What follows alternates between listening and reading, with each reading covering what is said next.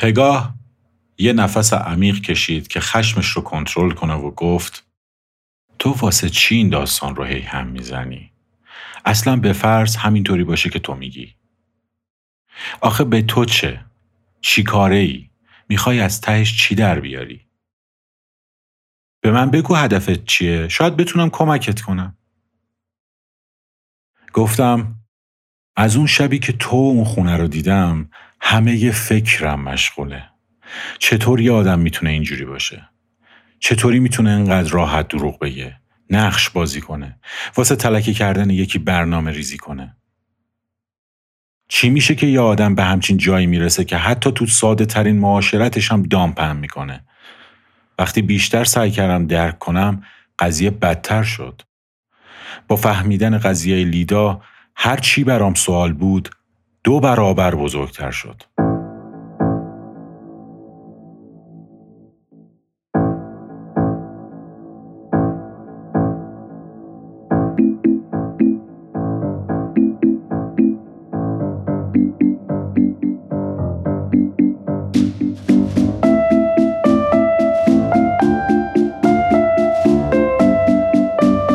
سلام به یازدهمین قسمت پادکست سریالی تماشای پاندورا خوش اومدید.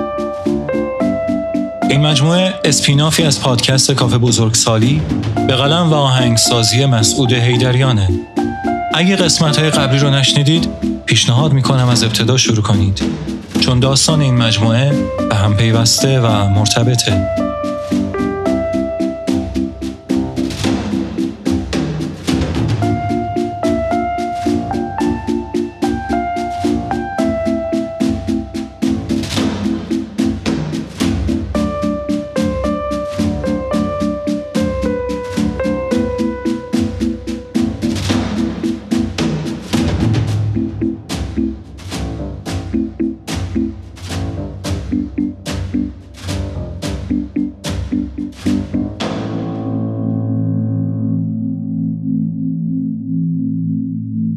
در قسمت های قبل با مسعود و پسر خالش فرزاد آشنا شدیم که توی یه بازی نمایشی پوکر با دختری به نام پگاه برخورد کردند و پگاه از فرزاد خواست تا مدتی مهمونش لیدا رو سرگرم کنه.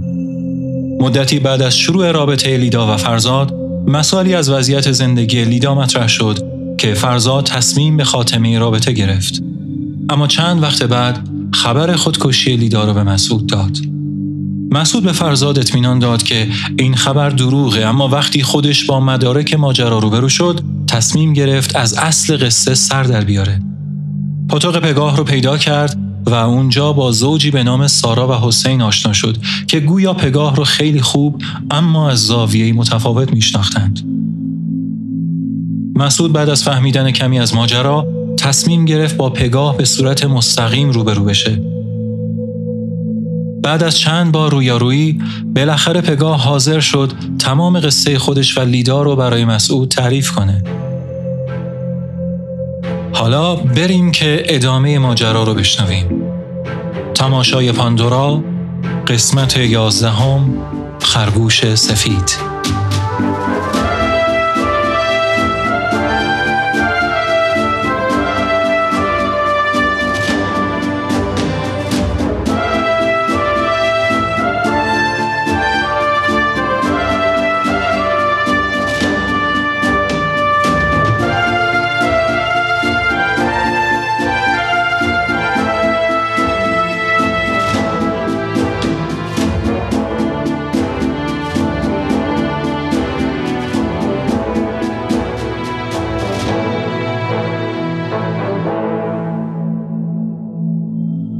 این روایت حاوی محتوای بزرگسالانه است و ممکنه برای کودکان و برخی افراد مناسب نباشه.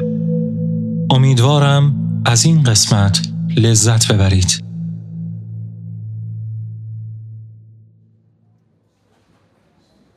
پگاه دوید وسط حرفامو گفت آروم بابا آروم پیادشو با هم بریم هی من هیچی بهش نمیگم گازشو گرفته همجوری واسه خودش میگه و میبافه من دارم زندگی نرمالمو می‌کنم.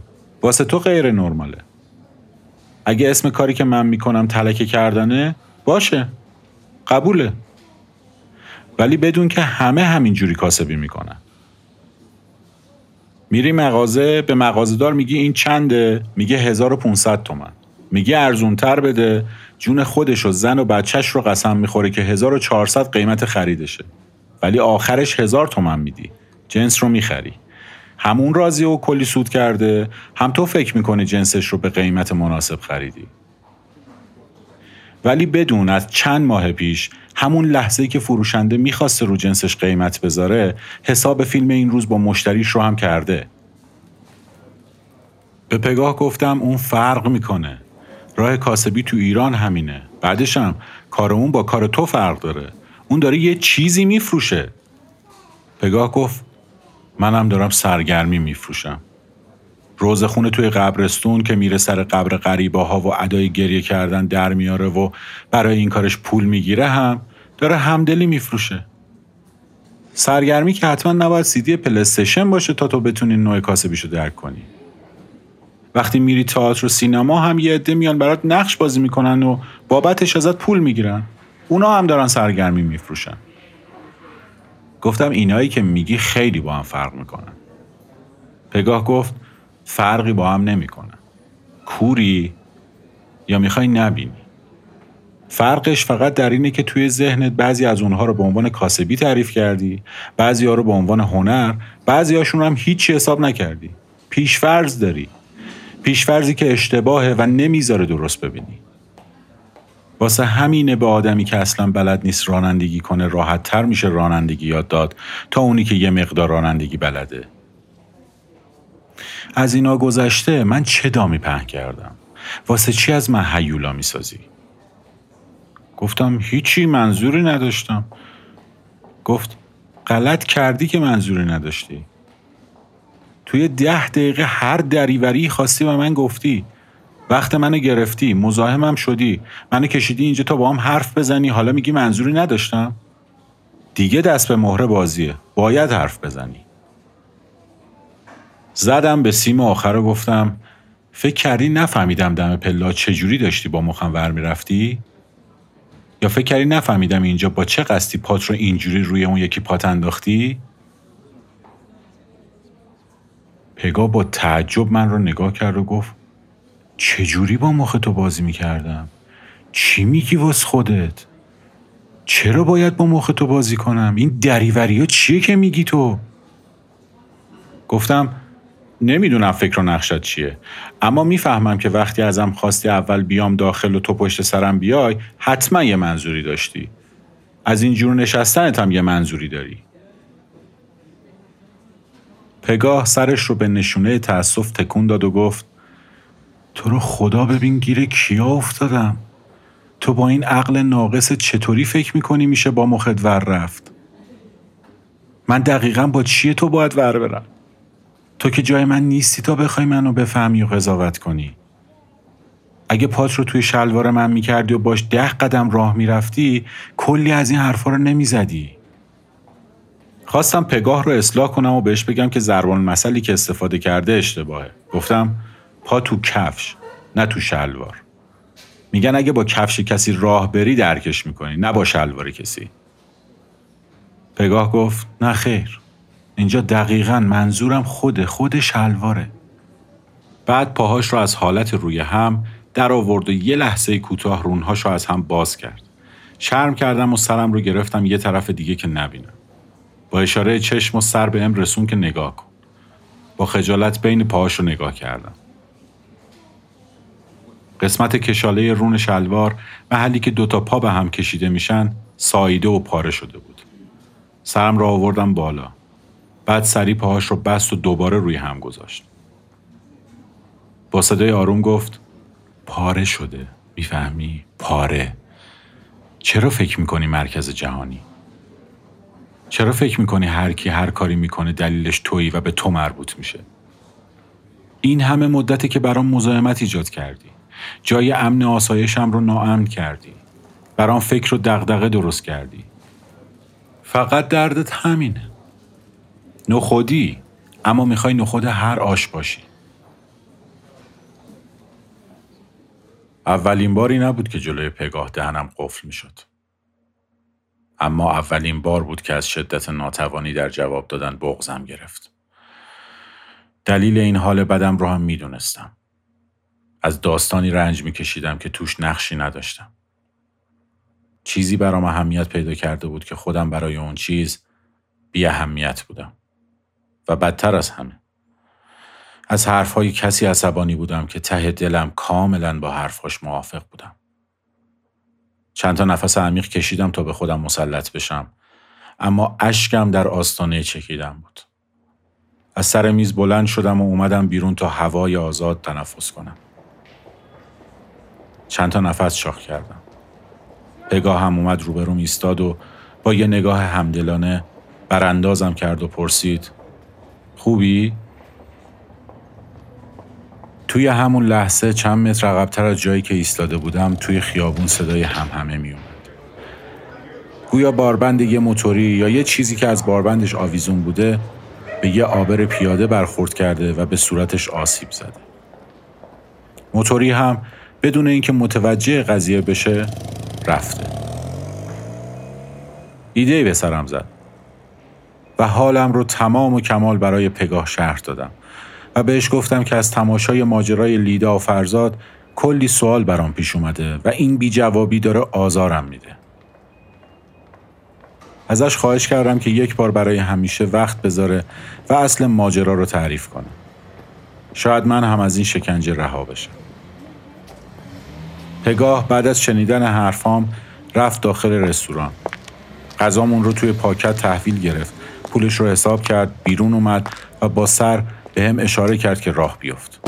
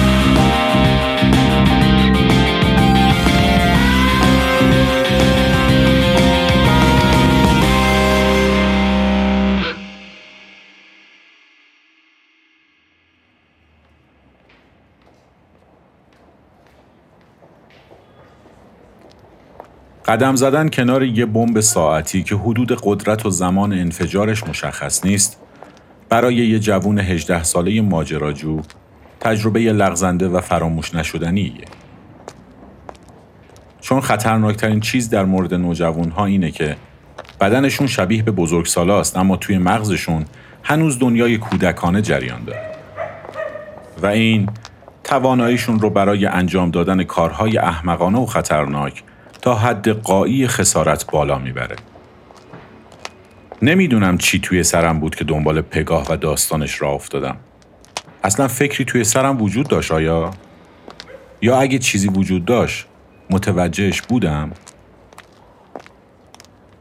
حدود 100 متر از کندو دور شده بودیم و هنوز پگاه هیچی نگفته بود. یه جورایی توی دنیای خودش غرق بود و البته گاهی با روسری و موهاش ور می‌رفت و مرتبشون می‌کرد. مسیر انتخابی پگاه به سمت جنوب بود. یعنی داشتیم خیابون رشید جنوبی رو به سمت جنوب می رفتیم. این مسیر نهایتا به خیابون بهار می رسید و این کمی به هم آرامش قلبی می‌داد که احتمال بروز دردسر ناچیزه. برخلاف میدونهای نارمک و کوچه های بلند تهران پارس که بچه محلها دسته و یارکشی داشتند و با غریبه ها زیاد خونه می گرفتند و رفتارشون شکل تهاجمی داشت خیابون بهار توی حال و هوای دیگه ای بود. بیشتر وقتا جوانهای محل مشغول دوردور با ماشینای خودشون یا پدر مادرشون بودن. همه با همدیگه یه خورده سلام علیکی داشتند اما کسی با کسی زیاد قاطی نمی‌شد. از طرفی توی خیابون بهار کمتر خبری از دعواهای آنچنانی به اون معنی که توی میدونهای نارمک بود یا تیزبازی هایی که از بچه های تهران پارس سر می‌زد به گوش می رسید. اونجا پایان تقلای جدا شدن و رفتن بود. اگه تمام تهران پارس و نارمک رو به مسابه ترمینالی بزرگ برای سفر در نظر می گرفتیم، خیابون بهار رو می‌شد به جایگاه سوار شدن مسافران بلیت به دست تشبیه کرد. مقصد بعدی منزلی ویلایی توی نیاوران، آپارتمانی توی زفر، جردن یا حتی پاسداران. مقصد هر جا می‌خواست باشه. کوچ اتفاق افتاده بود. اگرچه هنوز به چشم نمی اومد. وقتی کسی توی خیابون بهار ساکن می‌شد، معمولا این معنی رو می‌داد که یه خونه در حال ساخت یا آماده تحویل توی مقصد مورد نظرش داره و از نظر مالی و اجتماعی مدت زیادیه که از طبقه متوسط جدا و به لایه بالاسری خودش پیوسته. قدیم ها وقتی بچه بودیم اگه قرار می‌شد چند تا خانواده با هم بریم مسافرت همگی شب قبلش رو توی یه خونه میموندیم که صبح با هم حرکت کنیم. اون شب خیلی خوش میگذشت و معمولا تا دیر وقت هم همه بیدار میموندن. اون محل یه همچین حالی داشت.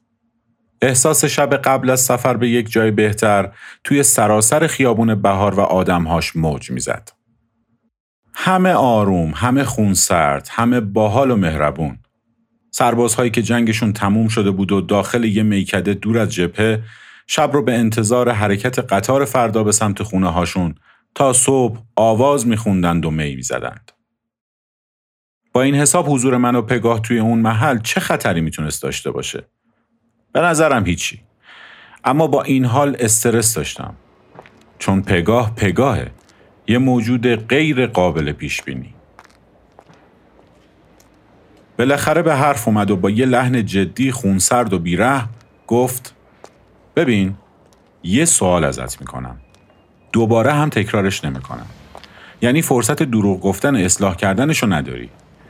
اگر از جوابت خوشم نیاد یا حس کنم ریگی تو کفشته همینجا آنچنان کاری باهات می‌کنم که درس عبرت تو رو تو کتابهای تاریخ تدریس کنم.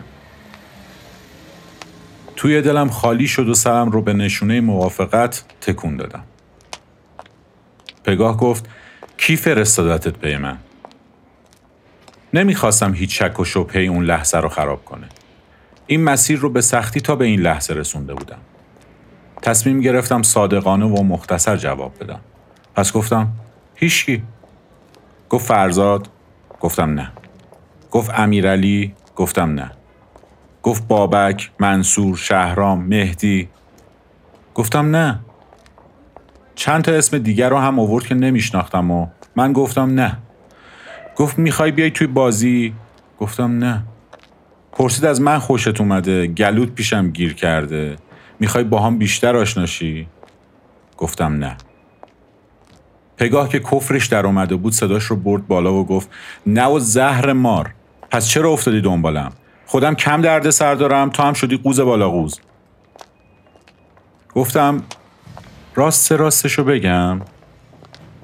نمی‌دونم. انگار توی قربت گیر افتادم همه حرف می‌زنن من نمی‌فهمم. من حرف می‌زنم همه نمی‌فهمم دارم به چیزی اهمیت میدم که واسه اونایی که باید مهم باشه مهم نیست. انگار که دلم برای کسی که نمیشناسمش تنگ شده باشه و هیچ کس رو نداشته باشم تا راجبش حرف بزنم. پگاه با یه طرف صورتش لبخند زد و گفت بهتره بهش عادت کنی. زندگی از اینجا به بعدش هم همینه بعد چند قدم توی خیابون بهار چرخیدیم تا جلوی یه ساختمون با نمای سنگ مرمر ایستادیم. فضای جلوی خونه با نرده هایی محصور شده بود که معماری و نورپردازی داخل خونه رو کاملا نشون می‌داد. پگاه گفت خونه ما اینجا بود کل سه طبقهش مال ما بود تا قبل از طلاق بابا و مامانم اینجا زندگی می‌کردیم. کلاس اول راهنمایی بودم. اون تراس طبقه سوم نگاه کن. به خاطر لبه بلندش از اینجا مشخص نیست اما توش خیلی دلبازه. کفش سنگه. اتاق من و داداشم توی اون طبقه بود. بعضی شبا که بابا اینا توی طبقه اول دعوا می‌کردن تو شکم رو توی تراس پهن می‌کردم. چشامو میبستم و صدای نفس هامو میشمردم. تا صداشونو نشنوم. تو بابا تو دوست داری؟ اون لحن پگاه رو نمیشناختم. نمی‌دونم یهو چرا انقدر احساساتی رفتار کرد و چرا اون حرفا رو می‌زد. گفتم آره. گفت منم بابامو دوست دارم. از دست بابات عصبانی هم هستی؟ با یکم مکس و تردید و صدای آهسته تر جواب دادم. آره. پرسید چرا؟ گفتم تو بچگی منو تنبیه بدنی می‌کرد. پگاه انگار به کشف و شهودی رسیده باشه یه هوم خفیفی گفت و سرش را آروم چند بار تکون داد. بعد دوباره پرسید ولی دوستش داری؟ با صدایی مطمئنتر گفتم آره خیلی دوستش دارم. پگاه قدم برداشت و از جلوی خونه زمان بچگیش دور شد. من هم پشت سرش را افتادم.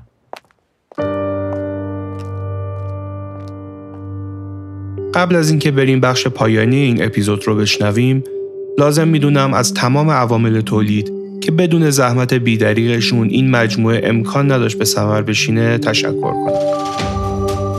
امیر دولتخواه گوینده تیتراژ ابتدایی مهدی صادقی بیدمشکی راوی اصلی مرزیه محمدزاده از پادکست دراما راوی پگاه شهرزاد سانه، امیر دولتخواه، آوا فاضلی، برانازا مهنتی، خوانندگان های پایانی، مینا مؤمنی تصویرساز، حامی مالی، سپیده تنباکوزاده. باعث افتخار منه که در کنار همه شما قرار گرفتم و این کار رو تجربه کردم.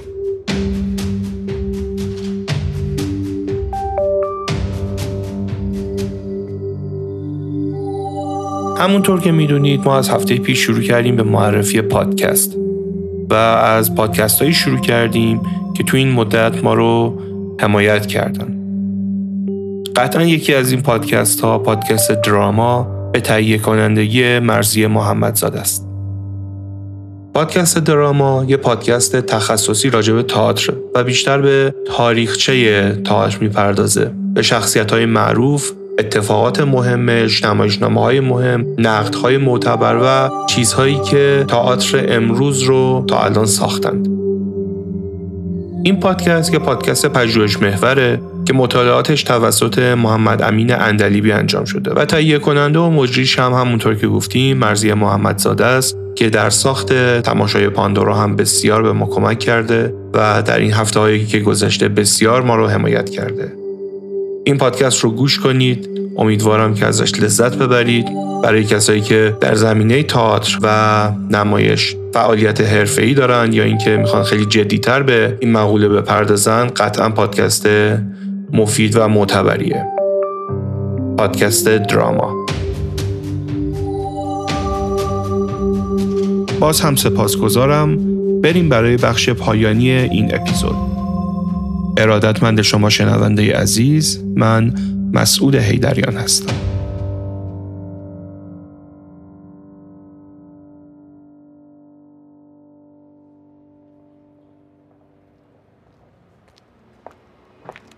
پگاه ادامه داد. وقتی مامان و بابام از هم جدا شدند با اینکه خانواده مادریم توی سطح بالاتر و مرفهتری از خانواده پدریم بودن من و پدرام داداشم خواستیم اینجا پیش بابامون بمونیم. آخه می‌دونی ما هر ستاییمون سر و ته یک کرباسیم لنگه همیم. هر ستاییمون هم از همون موقع اینو می‌دونستیم. حتی اگه بلد نبودیم به زبون بیاریم. توی این خاندان فقط تفلکی مامانم آدم با کلاس بود. آخرش خودشو نجات داد. فکرشو بکن بعد پایان تحصیلاتش توی آلمان برگشته ایران زن بابای من شده. به هزار امید و آرزو و فردای روشن و افقهای تازه. اما آینده شغلیش به تمیز کردن بسات شب نشینی بابام و دوستاش محدود شد. آخه بابام فلوت نواز قهاری بود. پگاه یه نگاه به من کرد تا ببینه منظورش رو گرفتم یا نه. زیاد منتظر نموند. با دست و دهن ادای تریا کشیدن با بافور رو در آورد و گفت ویالون نه ها فقط فلوت فقط سناتوری. به مامانم می‌گفت تفریحیه. راستم می‌گفت همیشه داشت تفریح می‌کرد. با همه این داستانه اما من دوستش دارم. همیشه وقتی به تیرگی های زیر چشمش نگاه می‌کردم انگار مشغول تماشای عمق روح خودم بودم. آشنا بود برام. پیش تاریکی هاش احساس امنیت داشتم. خوبی های مامانم اذیتم می‌کرد. مسیرمون عوض شد. حالا در امتداد غرب حرکت می‌کردیم. پگاه داشت من رو به سمت نارمک می‌برد. انگار که اینجا دیگه داستانی برای تعریف کردن وجود نداشت. ادامه داد وقتی بابام اینجا رو فروخت گفت می‌خوام ببرمتون یه جایی که مثل بهشته. قبل از ازدواج با مامانم بابام و خونوادهش اونجا زندگی می‌کردن. پگاه از حال و هوای خودش بیرون اومد و از من پرسید قبول داری مسکونی نارمک مثل بهشته؟ گفتم عاشقشم. هم تهران پارس هم نارمک رو خیلی دوست دارم. یه جوریه که انگار شهر خودته. مالکش هستی. پگاه ادامه داد میدون های نارمک پاتوق همه تجربه های جوونی بچه های این محله من و لیدا همه اولین های نوجوونیمون رو اینجا انجام دادیم. اولین سیگار مشترک زندگیمون رو توی همین میدونا کشیدیم از زیر مقنعه.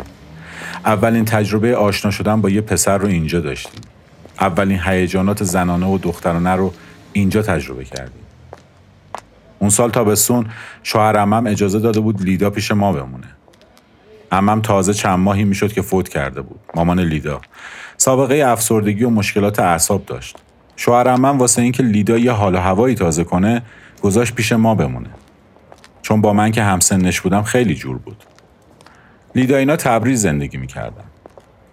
همیشه حسرت وضع زندگیشون رو داشتم کلا خونواده پدری من استاد چت کردن روی خونواده های درست حسابی هن. اون از بابام اون از امم اما باید اعتراف کرد که امم مرزهای پیدا کردن خونواده های ثروتمند رو جابجا کرده بود. خونواده بابای لیدا چنان ثروتی داشتند و احتمالا هنوز هم دارن که بیا و ببین. به نارمک رسیدیم. وارد یه میدون شدیم. ساختار میدون های نارمک اینجوریه که معمولا یه پارک دایره شکل کوچیک یه میدون رو تشکیل داده و دور تا دور اون میدون خونه ها و مجتمع های مسکونی ساخته شدن.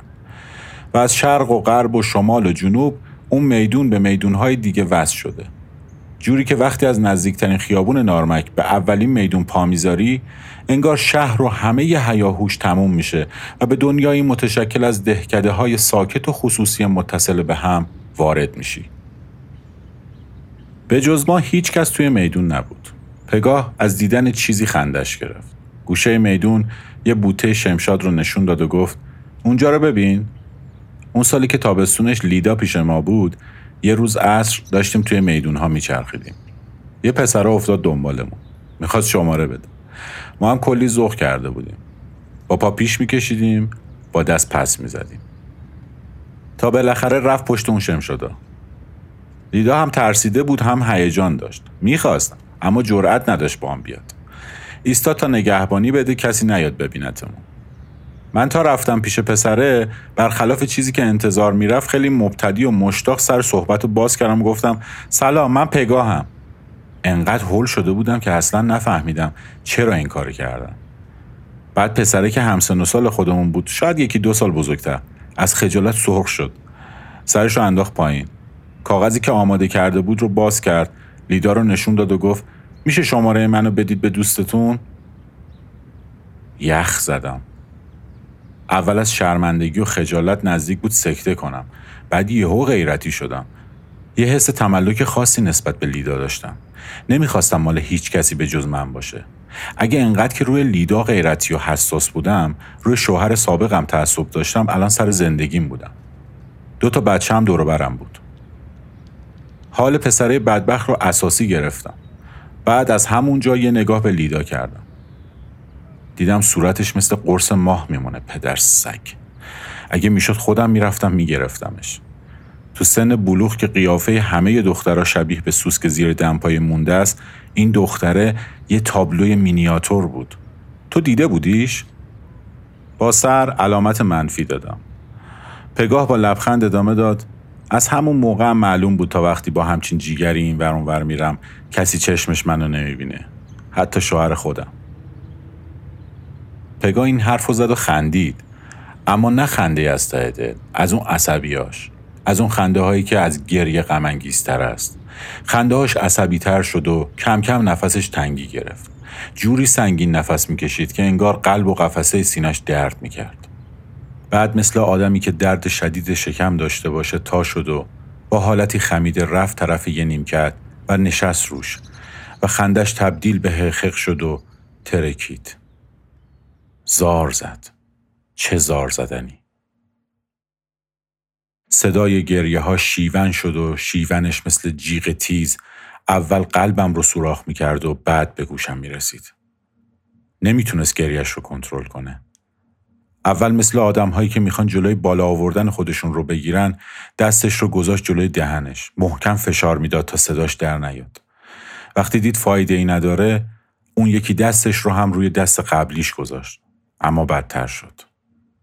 صدای هوایی که موقع گریه کردن پشت دستش انبار می‌شد و بعد با شدت از کنار منافذ دستش بیرون میومد بیشتر از صدای گریه کردنش بود. این تقلا ادامه پیدا کرد تا اینکه یک مرتبه خودم رو روبروی یک صد عظیم دیدم که تمام و کمال منفجر شد شکست و طوفان آب انبار شده پشتش مثل حیولایی که خشمگینه و به قصد حمله به دنیا لونش رو با شتاب ترک می‌کنه به سمتم پرتاب شد. ازای هزار ساله بود انگار. خیشتنداری و حفظ ظاهر دیگه فایده ای نداشت. بغز رو باید رها می‌کرد تا همراه اشکاش جاری بشه و بره همون جایی که باید برسه. چاره ای نبود جز اینکه تا هر جا توانش بود گریه کنه. پر روسریش رو گذاشت کف دستش و صورتش رو بین دو تا کف دست قایم کرد. و گریه کرد. شیون کرد. زار زد. شونه هاش می لرزید. نفسش پس می رفت و جا می اومد. بدنش هماهنگ با ریتم گریه هاش به جلو عقب تکون می خورد. و لابلای حققهاش صدای پر از دردش رو میشنیدم که می‌گفت عزیزم عزیزم عزیزم